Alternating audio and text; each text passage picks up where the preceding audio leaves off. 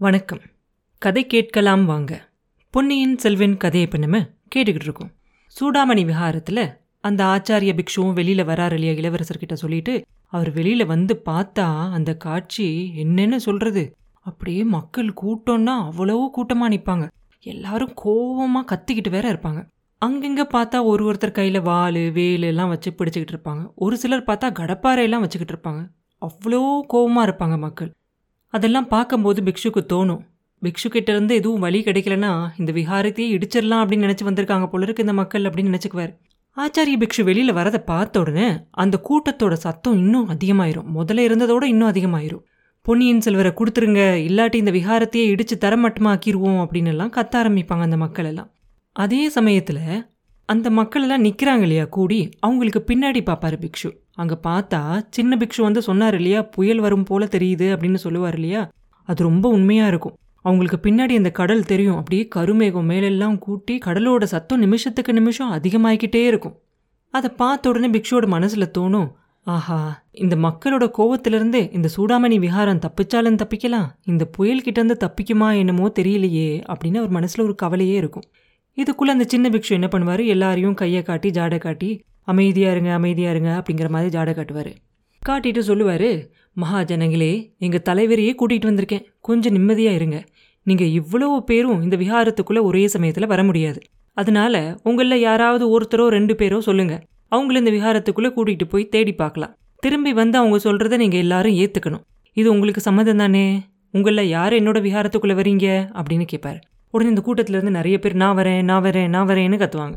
அந்த சின்ன பிக்ஷு மறுபடியும் எல்லாரையும் கையை காட்டி அமைதியாக இருக்க சொல்லிட்டு சொல்லுவார் எல்லாரும் சேர்ந்து இப்படி கத்துனா என்ன தான் நடக்கும்? ஒன்றும் நடக்காது. யாராவது ஒருத்தரை தேர்ந்தெடுங்க.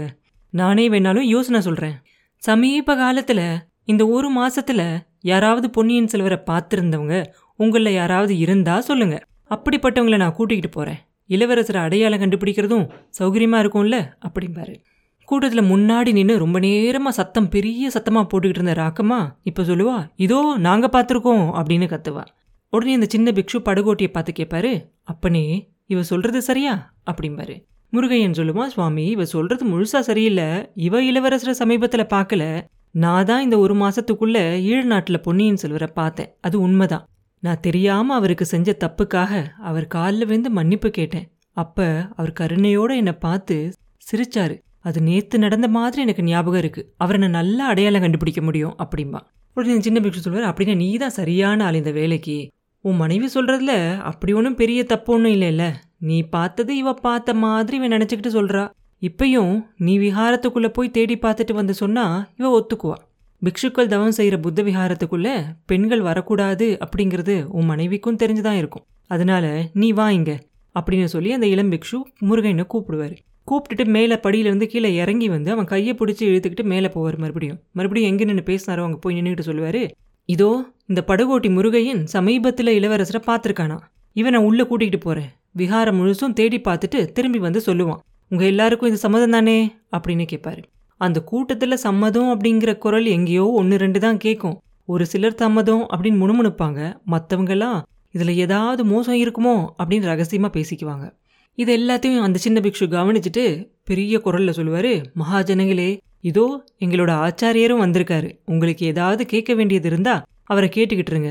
அதுக்குள்ள இந்த மனுஷனை நான் உள்ளே கூட்டிகிட்டு போய் விஹாரத்தை சுற்றி காட்டிட்டு வரேன் அப்படின்னு சொல்லிட்டு படகோட்டி முருகையனை கூட்டிட்டு உள்ளே போயிடுவார் கம்பீரமான தோற்றத்தோடையும் சாந்தமான முகத்தோடையும் நின்றுக்கிட்டு இருக்க அந்த ஆச்சாரிய பிக்ஷுவை பார்த்ததும் அந்த மக்களோட மனசுலெல்லாம் கொஞ்சம் பயபக்தி வந்துடும் அவங்க ரொம்ப அதிக பிரசங்கித்தனமான கேள்வியெல்லாம் கேட்காம அமைதியாக இருப்பாங்க.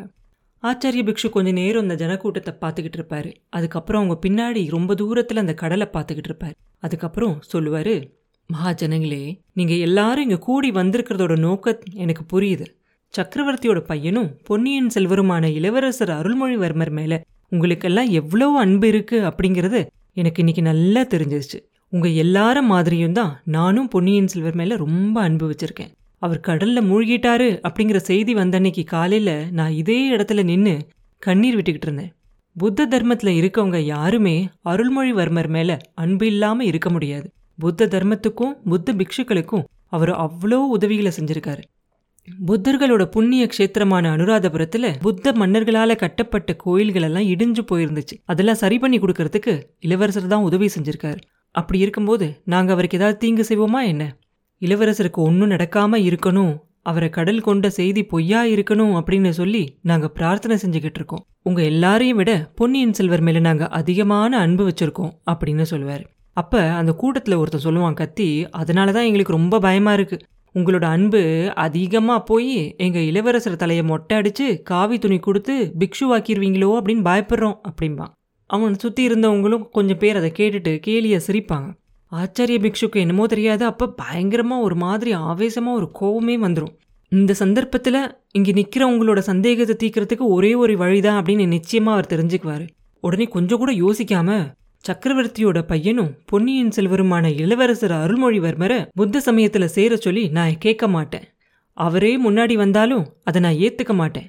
உலக ஆள பிறந்தவரும் உங்க அன்பை கவர்ந்தவருமான அந்த கோமகனோட தலையை மொட்டையடிச்சு காவி துணி போட்டுக்க சொல்லி நான் ஒரு நாளும் சொல்ல மாட்டேன். அதுக்கு உடந்தையாவும் இருக்க மாட்டேன். இது புத்த பகவானோட பத்ம சரணங்கள் மேல சத்தியம். புத்தம் கச்சாமி தர்மம் கச்சாமி சங்கம் கச்சாமி அப்படின்னு அப்படியே கம்பீரமா ரொம்ப உணர்ச்சி பொங்க சொல்லுவாரு. அதை கேட்ட உடனே அங்கே கூடியிருந்த மக்கள் எல்லாரும் இருக்காங்க இல்லையா? அவங்களுக்கும் ஒரு மாதிரி அமைதியாயிரும். ஒரு மாறுதல் தெரியும். நிறைய பேரோட கண்ணில் கண்ணீரெல்லாம் வரும். கொஞ்ச நேரம் அப்படியே அமைதியா இருக்கும். அப்ப ஆச்சாரிய பிக்ஷு மறுபடியும் சொல்லுவாரு சோழ நாட்டு மக்களோட கண்ணுக்கு கண்ணான இளவரசரை பத்தி நீங்க எல்லாரும் எவ்வளோ கவலைப்படுறீங்க அப்படிங்கிறது எனக்கு தெரியும். எவ்வளோ அன்பு வச்சிருக்கீங்க அப்படிங்கிறதும் எனக்கு தெரியும். அவரை பத்தின கவலை இப்போ உங்க எல்லாருக்கும் தீந்து போயிருக்கலாம் இல்லையா? இதுக்கப்புறம் உங்க குடும்பம் வீடு வாசல் இதை பற்றியெல்லாம் கொஞ்சம் கவலைப்படுங்க மகாஜனங்களே. இது வரைக்கும் நம்ம இந்த பக்கத்துல பார்க்காத அளவுக்கு ஒரு பெரிய புயல் நம்மள நெருங்கி வந்துகிட்டு இருக்க மாதிரி தோணுது. அதோ உங்க பின்பக்கமா திரும்பி பாருங்க அப்படிம்பாரு. உடனே அந்த ஜனங்கள் எல்லாம் திரும்பி பார்ப்பாங்க. பிக்ஷு சொன்ன மாதிரியே அவங்க வாழ்க்கையில இது வரைக்கும் யாரும் பார்க்காத ஒரு அதிசயமான காட்சியை பார்ப்பாங்க. அப்படின்னு அதிசயமான காட்சி அப்படின்னா மேகமெல்லாம் ரொம்ப கருத்து இருக்கும். அந்த கடலோட அலை ஒரு ஒரு நிமிஷத்துக்கும் இன்னும் கொஞ்சம் பெருசா பெருசா வேற வரும். அதே மாதிரி உள்ளர ஊருக்குள்ள வேற வரும். அது எவ்வளோ பெருசா ஆயிருக்கும் அப்படின்னாக்க மலை மாதிரி போய் அந்த கருமேகத்தை தொடுற அளவுக்கு மேலே வரைக்கும் போய் கீழே வரும் அந்த அலை. இதை பார்த்துட்டு மக்கள் எல்லாம் அப்படியே பிரமிச்சு போய் நிற்பாங்க அப்ப ஆச்சாரிய பிக்ஷு மறுபடியும் சொல்லுவாரு அதோ நீங்க எல்லாரும் இருக்கிற நாகப்பட்டினத்தை பாருங்க அப்படின்னு சொல்லுவாரு. நாகப்பட்டினம் வந்து இந்த சூடாமணி விஹாரத்துலேருந்து கொஞ்சம் தூரத்துல இருக்கு. சரின்னு சொல்லி மக்கள் எல்லாம் நாகப்பட்டினத்து பக்கம் பார்ப்பாங்க.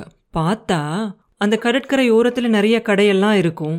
சுங்கம் வாங்குற அதாவது வரி வாங்குற கட்டிடங்கள் எல்லாம் இருக்கும். அதுக்கெல்லாம் தாண்டி கொஞ்சம் தூரம் தள்ளி மக்கள் எல்லாம் இருக்கிற வீடுகள் எல்லாம் ஆரம்பிக்கும். இந்த கடல் பொங்கி வரும் இல்லையா? அந்த பொங்கி வர கடல் வந்து என்ன பண்ணுனா அந்த கடத்தெருவு எல்லாத்தையும் அங்க இருக்கிற அந்த சுங்கம் வாங்குற கட்டடங்கள் எல்லாம் இருக்கும் இல்லையா? அது எல்லாத்தையும் தாண்டி இவங்க எல்லாம் இருப்பாங்கல்ல வீடுகள் எல்லாம் அந்த வீடுகள் எல்லாம் இருக்க தெருக்குள்ள எல்லாம் தண்ணி நுழைய ஆரம்பிச்சிரும். கடல் பக்கம் பார்த்தா அதில் வர அந்த படகுகளும் அந்த பெரிய பெரிய கப்பல்களும் எல்லாம் அப்படியே மேலேயும் கீழேயும் குதிச்சு குதிச்சு கீழே என்னமோ பந்தாடுற மாதிரி விழுந்துக்கிட்டு இருக்கும். பாய்மரங்கள் எல்லாம் கிழிஞ்சு சுக்கு நூறாக போய்கிட்டு இருக்கும். அப்போ பிக்ஷு சொல்லுவாரு மகாஜனங்களே ஒரு காலத்தில் காவேரிப்பட்டினத்தை கடல் கொண்டு போயிருச்சு அப்படின்னு நம்ம கேள்விப்பட்டிருக்கோம் இல்லையா? அந்த மாதிரியான விபத்து நம்ம நாகப்பட்டினத்துக்கும் வராமல் புத்த பகவான் தான் காப்பாற்றணும் ஆனாலும் நீங்கள் எல்லாரும் உடனே திரும்பி போய் உங்கள் குழந்தை குட்டிகளையும் உங்களோட உடைமைகளையும் முடிஞ்சளவுக்கு காப்பாற்றிக்கோங்க அப்படின்னு சொல்லுவார். இதை கேட்டதும் அந்த ஜன கூட்டம் அப்படியே கடல் அலை மாதிரி நாகப்பட்டினத்தை நோக்கி அப்படியே அந்த போய்கிட்டு இருப்பாங்க எல்லாரும். முதல்ல முன்னாடி இருக்கவங்க எல்லாம் ஓடி போவாங்க பின்னாடி இருக்கவங்கெல்லாம் அவங்க பின்னாடி போவாங்க. கொஞ்சம் நேரம் கழிச்சு நாலா பக்கமும் தெரிச்சு ஓட ஆரம்பிச்சிருவாங்க எல்லா மக்களும். கடைசியாக அந்த படகோட்டி முருகையனோட மனைவி ராக்கம்மா மட்டும்தான் இருந்த இடத்துல நின்றுக்கிட்டு என் புருஷன் என் புருஷன் அப்படின்னு கத்திக்கிட்டு இருப்பா. அப்போ பிக்ஷு சொல்லுவார் தாயே உன் புருஷனுக்கு ஒன்றும் ஆபத்து வராது. பத்திரமா திரும்பி வந்து சேருவான். நீ உன்னை காப்பாற்றிக்கோ அப்படிம்பாரு. இல்லை இல்லை என் புருஷனை விட்டுட்டு நான் எப்படி போவேன்? நான் கோயிலுக்குள்ளே வந்தே தீருவேன் அப்படின்பா அப்போ பிக்ஷு சொல்லுவாரு இல்லை இல்லை நீ வரக்கூடாது. புத்த சன்னியாசிகள் இருக்கிற விஹாரத்துக்குள்ள பெண்கள் வரக்கூடாது. உனக்கு தெரியாதா? அப்படின்னு கேட்பாரு அப்போ அந்த கூட்டத்தில் ஓடாமல் இன்னொருத்தன் நிற்பான் பின்னாடி தாங்கி நின்றுட்டு இருப்பான். அவன் வந்து ராக்கம்மாவில் பிடிச்சி அவள் காதில் ஏதோ சொல்லுவான். சொல்லிட்டு அவள் கையை பிடிச்சி கூட்டிகிட்டு போவான். அவளும் அவன் கூட போயிடுவான் அப்போ பிக்ஷு நினைச்சுக்குவாரு ஆஹா இந்த மனுஷன் யார்? இவனுக்கும் இந்த பொண்ணுக்கும் என்ன சம்மந்தமாக இருக்கும்? அப்படின்னு நினச்சிக்கிட்டு அவரும் மறுபடியும் விஹாரத்துக்குள்ளே போவார். பொன்னியின் செல்வர் இருக்கிற இடத்துக்கிட்ட போவார். அங்கே முருகையன் அவ்வளோ நேரம் ஆச்சரியமெல்லாம் பட்டுக்கிட்டு முடிச்சுட்டு இப்போ இளவரசர் கூட பேசிக்கிட்டு இருப்பான். இளவரசர் சொல்லுவார் முருகா இன்னைக்கு ராத்திரி நீ திரும்ப வந்து என்னை படகுல ஏற்றிக்கிட்டு போய் ஆனைமங்கலத்துக்கு கொண்டுகிட்டு போய் விட்டுரு அப்படின்னு சொல்லுவார். அப்போ ஆச்சாரிய புக்ஷ சொல்லுவார் இளவரசி ராத்திரி வரைக்கும் காத்துக்கிட்டு இருக்க வேண்டாம். ஜனங்களெல்லாம் கலைஞ்சு போயிட்டாங்க. நீங்கள் இப்போவே போகலாம் அப்படிம்பாரு. ஜனங்கள்லாம் போயிட்டாங்கன்னா நான் எதுக்காக போகணும்? அப்படின்னு இளவரசர் கேட்ட உடனே இல்லை இல்லை. நீங்கள் தானே கொஞ்ச நேரத்துக்கு முன்னாடி சொன்னீங்க. நாங்கள் சொன்ன வார்த்தைகள் பொய்யாக கூடாது.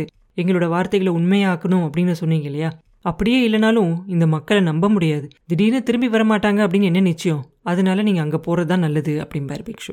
இளவரசரும் சரி அப்படின்னு சொல்லி ஒத்துக்கிட்டு படகை வர சொல்லியிருப்பாங்க. உண்மையில் ஆச்சாரிய பிக்ஷு எதுக்காக சொல்லியிருப்பாரு அப்படின்னாக்க கடல் ரொம்ப பொங்கி வந்துகிட்டு இருக்கு இல்லையா?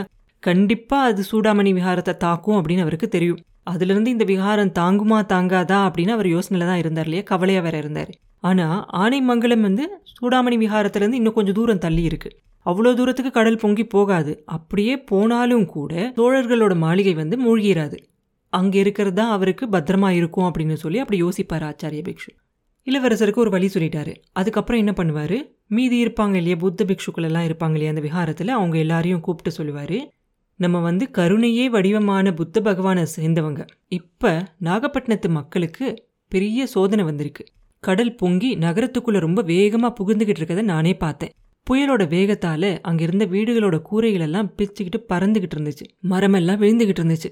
நாகப்பட்டினத்துலேயும் அக்கம் பக்கத்துலேயும் இருக்கிற மக்கள்ல வயசானவங்களும் குழந்தைங்களும் எத்தனையோ பேர் தப்பிக்கிறதுக்கு வழி தெரியாம தவிச்சுக்கிட்டு இருப்பாங்க. நீங்க எல்லாரும் நாலா பக்கமும் போய் உங்க கண்ணு முன்னாடி கஷ்டப்படுற அத்தனை பேருக்கும் உதவி செய்யணும். குழந்தைகளையும் வயசானவங்களையும் முதல்ல கவனிங்க. சமுத்திரராஜனோட கோவத்திலிருந்து எத்தனை பேரை காப்பாற்ற முடியுமோ காப்பாத்துங்க. நான் வயசானவன். இங்கேயே இருந்து சாயந்தர நேரத்து பூஜையை கவனிச்சுக்கிறேன் அப்படின்னு சொல்லுவார். இதை கேட்ட உடனே அங்கிருந்த பிக்ஷுக்கள் எல்லாம் அங்கிருந்து நகர்ந்து போக ஆரம்பிச்சிருவாங்க. அவங்க வேலையை ஆரம்பிக்கலாம் அப்படின்னு சொல்லி. கால்வாயில் அதுக்குள்ள படகும் வந்து சேர்ந்துரும்.